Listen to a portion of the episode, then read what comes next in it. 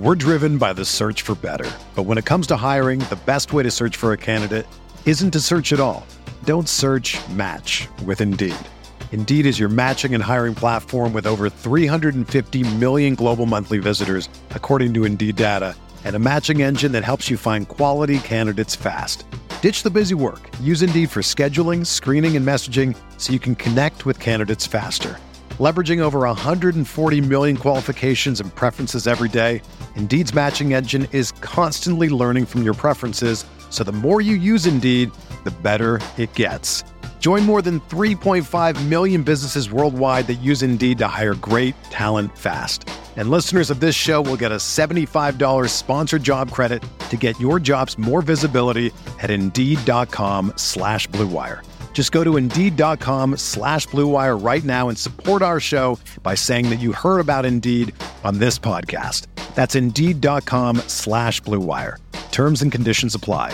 Need to hire? You need Indeed. This podcast episode is brought to you by Coors Light. These days, everything is go, go, go. It's nonstop hustle all the time. Work, friends, family expect you to be on 24 7. Well, sometimes you just need to reach for a Coors Light because it's made to chill. Coors Light is cold lagered, cold filtered, and cold packaged. It's as crisp and refreshing as the Colorado Rockies. It is literally made to chill. Coors Light is the one I choose when I need to unwind. So when you want to hit reset, reach for the beer that's made to chill. Get Coors Light in the new look delivered straight to your door with Drizly or Instacart. Celebrate responsibly. Coors Brewing Company, Golden, Colorado.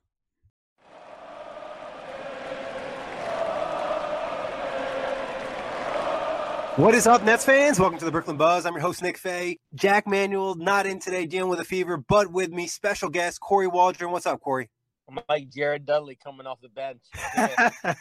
we got Jared Dudley coming off the bench. I guess that's comparison you want, Corey. You know, you had a lot of options, but you you went with Dudley. Uh, the Nets came up victorious again, four game winning streak, 123, 94, right over the Kings. Just a really impressive game from the Nets. Before we get started, as always, just quick reminder check us out iTunes, Blog Talk Radio, OTGBasketball.com, NetsRepublic.com, Dash Radio, and YouTube.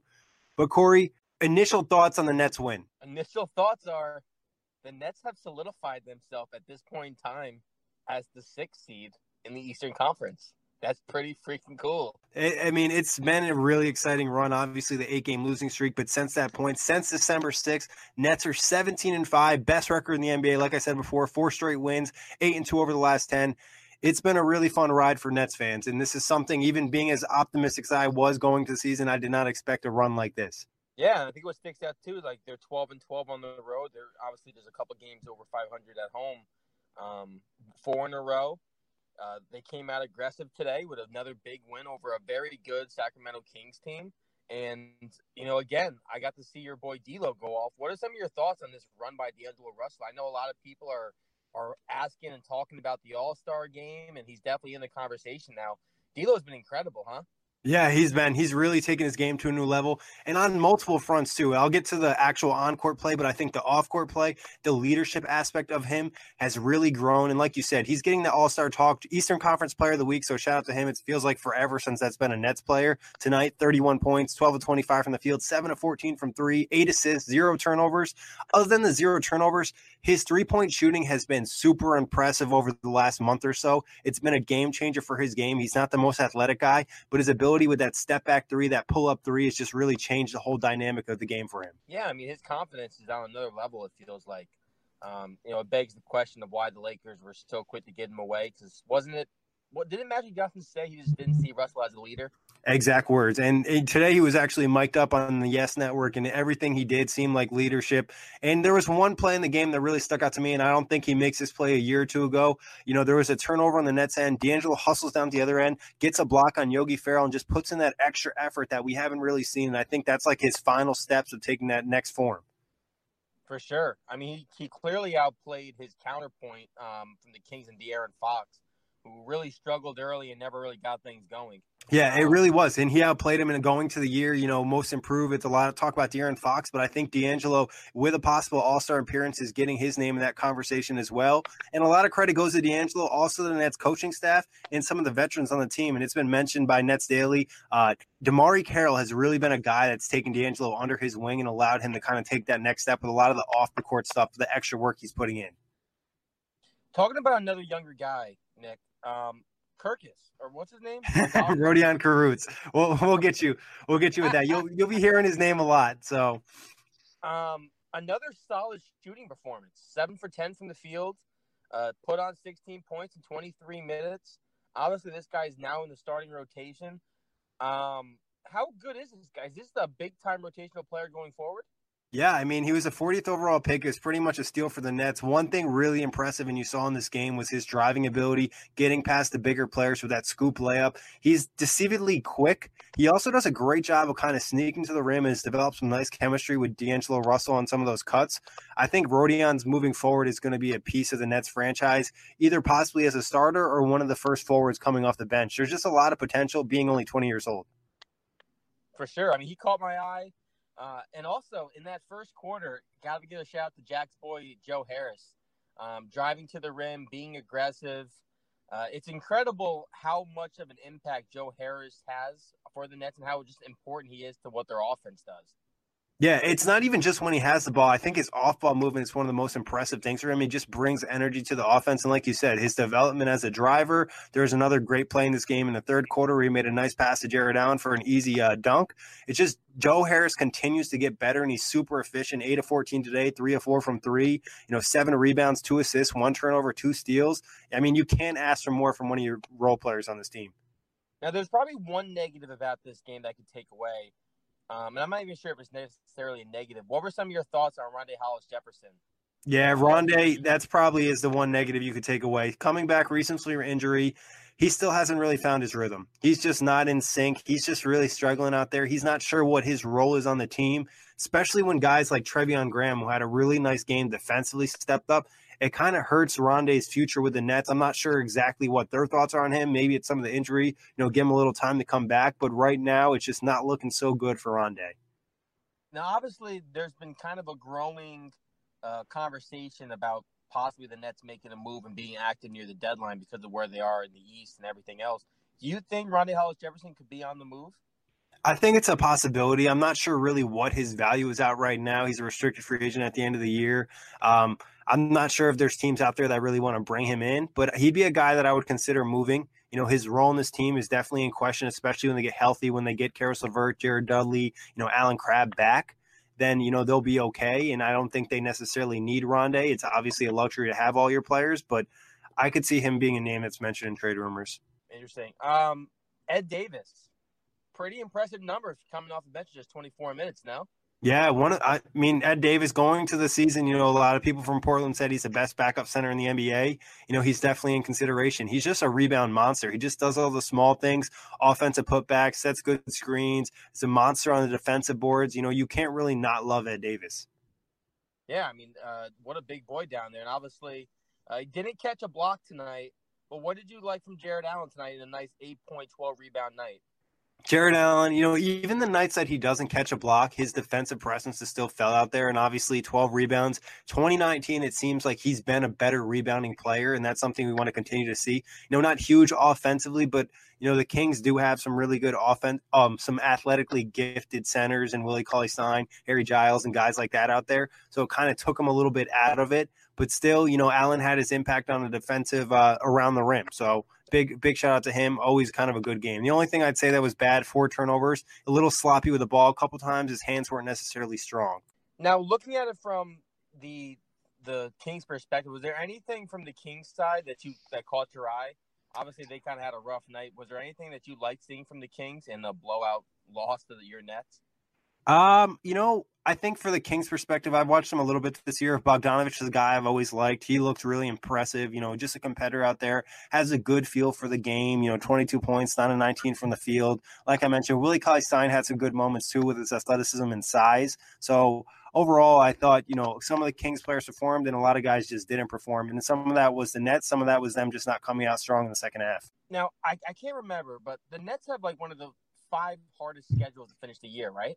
Correct. Now this stretch, right? They got the they had the Kings today. They have the Magic, I believe, on Wednesday. Yep. And the Knicks on Thursday. How Knicks on Friday, Knicks on yep. Friday. Knicks on Friday. Excuse me. How important is this stretch for the Nets? Because obviously, as you said, as we just mentioned, this is going to be a really tough stretch for them. But how important are these kind of games right now? I mean, like you mentioned starting on the show, I think Sacramento is still a good team. So getting a good win against a team like that should help build confidence. Beating Orlando again after the big comeback on Friday night is going to be tough, but they need to capitalize on the home games and try to just win as many games they can, as many opportunities they have. And I think the team overall is just super confident and they're going to try to ride that out. I would not be surprised if they end this homestand, you know, on a six game winning streak. I mean, what's going to be fun is Monday they play the Celtics. Obviously, it's a long look ahead, but you look at the standings. You know, where do you think the Nets could get? Like, how high is the Nets ceiling? Obviously, they're making a slight climb in the East. They're sitting at six. They're three games behind the Celtics. Well, five in the loss column. Do you think the Nets have a chance to get higher in the standings? Uh, I think right now six is probably their peak, unless there was some type of injury to one of the teams above them, being Boston or Philadelphia. You know, if they were to drop down and have some major like letdown, I don't see that really happening for either of them. So I think six is probably best case scenario, unless there was some type of meltdown between one of those teams. You know, it would be awesome if, if the sta- you already know where I'm going with this, right? If the standings stayed how they were, and we get a nice Pacers Brooklyn uh, Pacers Nets matchup in the first round. That would be nice, especially if Caris LeVert is back. And obviously, you know, seven game series. Obviously, Corey's a Pacers fans for you, as they don't know. I think some Nets fans are even hoping Boston gets up there just so the Nets could play them in a first round series and maybe get revenge. Obviously, highly unlikely they win a playoff series, but with the confidence they have now, it's hard to say that they won't give somebody a good run for their money. For sure. Uh, you know, anything else on the Kings game that stuck out to you? Uh, you know, I think just the confidence of the team, and I think making the adjustments at halftime, a lot of that goes to the players and the coaching staff. You know, Atkinson did a great job putting Treveon Graham on uh, Buddy Hield and Bogdanovic and really took them out of flow, and that kind of hurt the Kings' offense, and that's really got into them and disrupted them, and they forced guys who you want to see taking jump shots. Iman Shumpert took a couple jump shots. He was one to ten from the field. You had guys like Willie Cauley Stein take a couple jump shots you didn't want to see. Uh, Marvin Bagley, you know, Harry Giles, just guys that you're okay living with them hitting those shots and taking the ball out of the good players' hands that are used to scoring. Yeah, I mean, it, it was a hell of a performance by the by the Nets. Um, obviously, Kenny Atkinson has done has done a great job. Uh, I know we've talked a lot off air um, on the outlet about how a lot of people were critical of at, of Kenny. How have what have you seen from Kenny differently this year than, than last year? Is there anything different? Do you think he's just the guys are buying into the system more? The guys are developing more? What have you really noticed about Kenny during this winning stretch? You know, I've always been pro Kenny. I really like the player development just from the guys that made jumps last year from Spencer Dinwiddie, Joe Harris, Caris LeVert, Jarrett Allen. And you continue to see that this year. I think he's developed as a coach, has a better feel for the games rotation wise. He's done a better job making adjustments this year. And also, I think it's just, you know, having better players. Yeah, I mean, for sure, the, the talent, as we've mentioned, uh, everybody seems to be hitting their pinnacle at some point. Yeah, it's it's been really good for the franchise overall. But uh, any final thoughts from you, Corey, on the game? Or are you good? Um, I'm, I mean, I'm just really impressed with how the Nets have kind of pushed themselves into this middle tier in the East. Um, you know, I look at the teams that they're that are behind them now: Miami, Charlotte, Detroit, and Washington, Orlando. None of those teams, to me, are even close to Brooklyn on a level of complete roster talent between depth and everything else. I think the Nets, especially when Caris LeVert gets back, they're clearly better than all the teams underneath them right now. Uh, they're definitely a piece away, I think, from getting to the tier with like the Sixers, Pacers, and Celtics, and Raptors and Bucks, obviously. Um, but the Nets almost are in the league of their own in the East. Yeah, they're in that middle tire right now. Like you said, they're probably one piece away, and they're doing a great job of kind of working themselves, turn possibly adding a big piece in the offseason. Love it. I, I have to. I have to give some. Um, I haven't heard your thought on this. Obviously, Kevin Durant's name uh, was mentioned. I saw a few times last in the, within the last week about the Nets becoming a possible prime destination for Kevin Durant. What are some of your thoughts as these rumors spike up and the Nets continue to play well? Uh, I mean, if he really wants to come to New York, there's one team that's in a really good position to make a deep run in the playoffs with one addition to their team, and that's the Nets. If he, the Knicks, I don't think are there yet. Obviously, they could possibly have the high draft pick and bring in uh, Zion and um, have KP back, but I just really don't see them, you know, being able to swing for Durant. So that's why I feel like the Nets would be in a better position. You know, obviously, you get one of the top five best players in the world, you're not going to complain about it. So, I mean, I would be happy to get him. Hundred percent. No, I, I feel you. It'd be interesting to see what happens this offseason. Yeah, hundred percent too. In in terms of the deal he signed, and obviously the whole different pieces out there, and there's a possibility of them even adding more cap space with a couple moves, but that's for another day. For sure. All right, guys, that wraps it up. As always, big shout out to Corey for filling in for Jack. Hopefully, Jack is feeling 100% in a day or two. And a big thanks to everybody for listening. Check us out iTunes, Blog Talk Radio, OTGBasketball.com, Google Play, Dash Radio, and YouTube. Sugar Ray Leonard, Roberto Duran, Marvelous Marvin Hagler, and Thomas Hearns. Legends, whose four way rivalry defined one of the greatest eras in boxing history. Relive their decade of dominance in the new Showtime sports documentary, The Kings, a four part series premiering Sunday, June 6th, only on Showtime. Whether you're a world class athlete or a podcaster like me, we all understand the importance of mental and physical well being and proper recovery for top notch performance. That's why I'm excited that Unifyd Healing is sponsoring this podcast. Unifyd Healing is a new and super innovative global network of wellness centers powered by Energy Enhancement System, or EE System. If you haven't heard of the EE System, you'll want to listen up. This technology promotes wellness, deep relaxation, purification, and rejuvenation. At hundreds of locations across the globe, access to a center is easy and affordable. Interested in experiencing the EE system technology for yourself? Go to unifydhealing.com slash bluewire to learn more and find a center near you. That's U-N-I-F-Y-D healing.com slash bluewire. No material or testimonials on the Unifyd Healing website are intended to be viewed as medical advice or a substitute for professional medical advice, diagnosis, or treatment. Always seek the advice of your physician or other qualified healthcare provider with any questions you may have regarding a medical condition or treatment and before undertaking a new healthcare regimen, including EE system.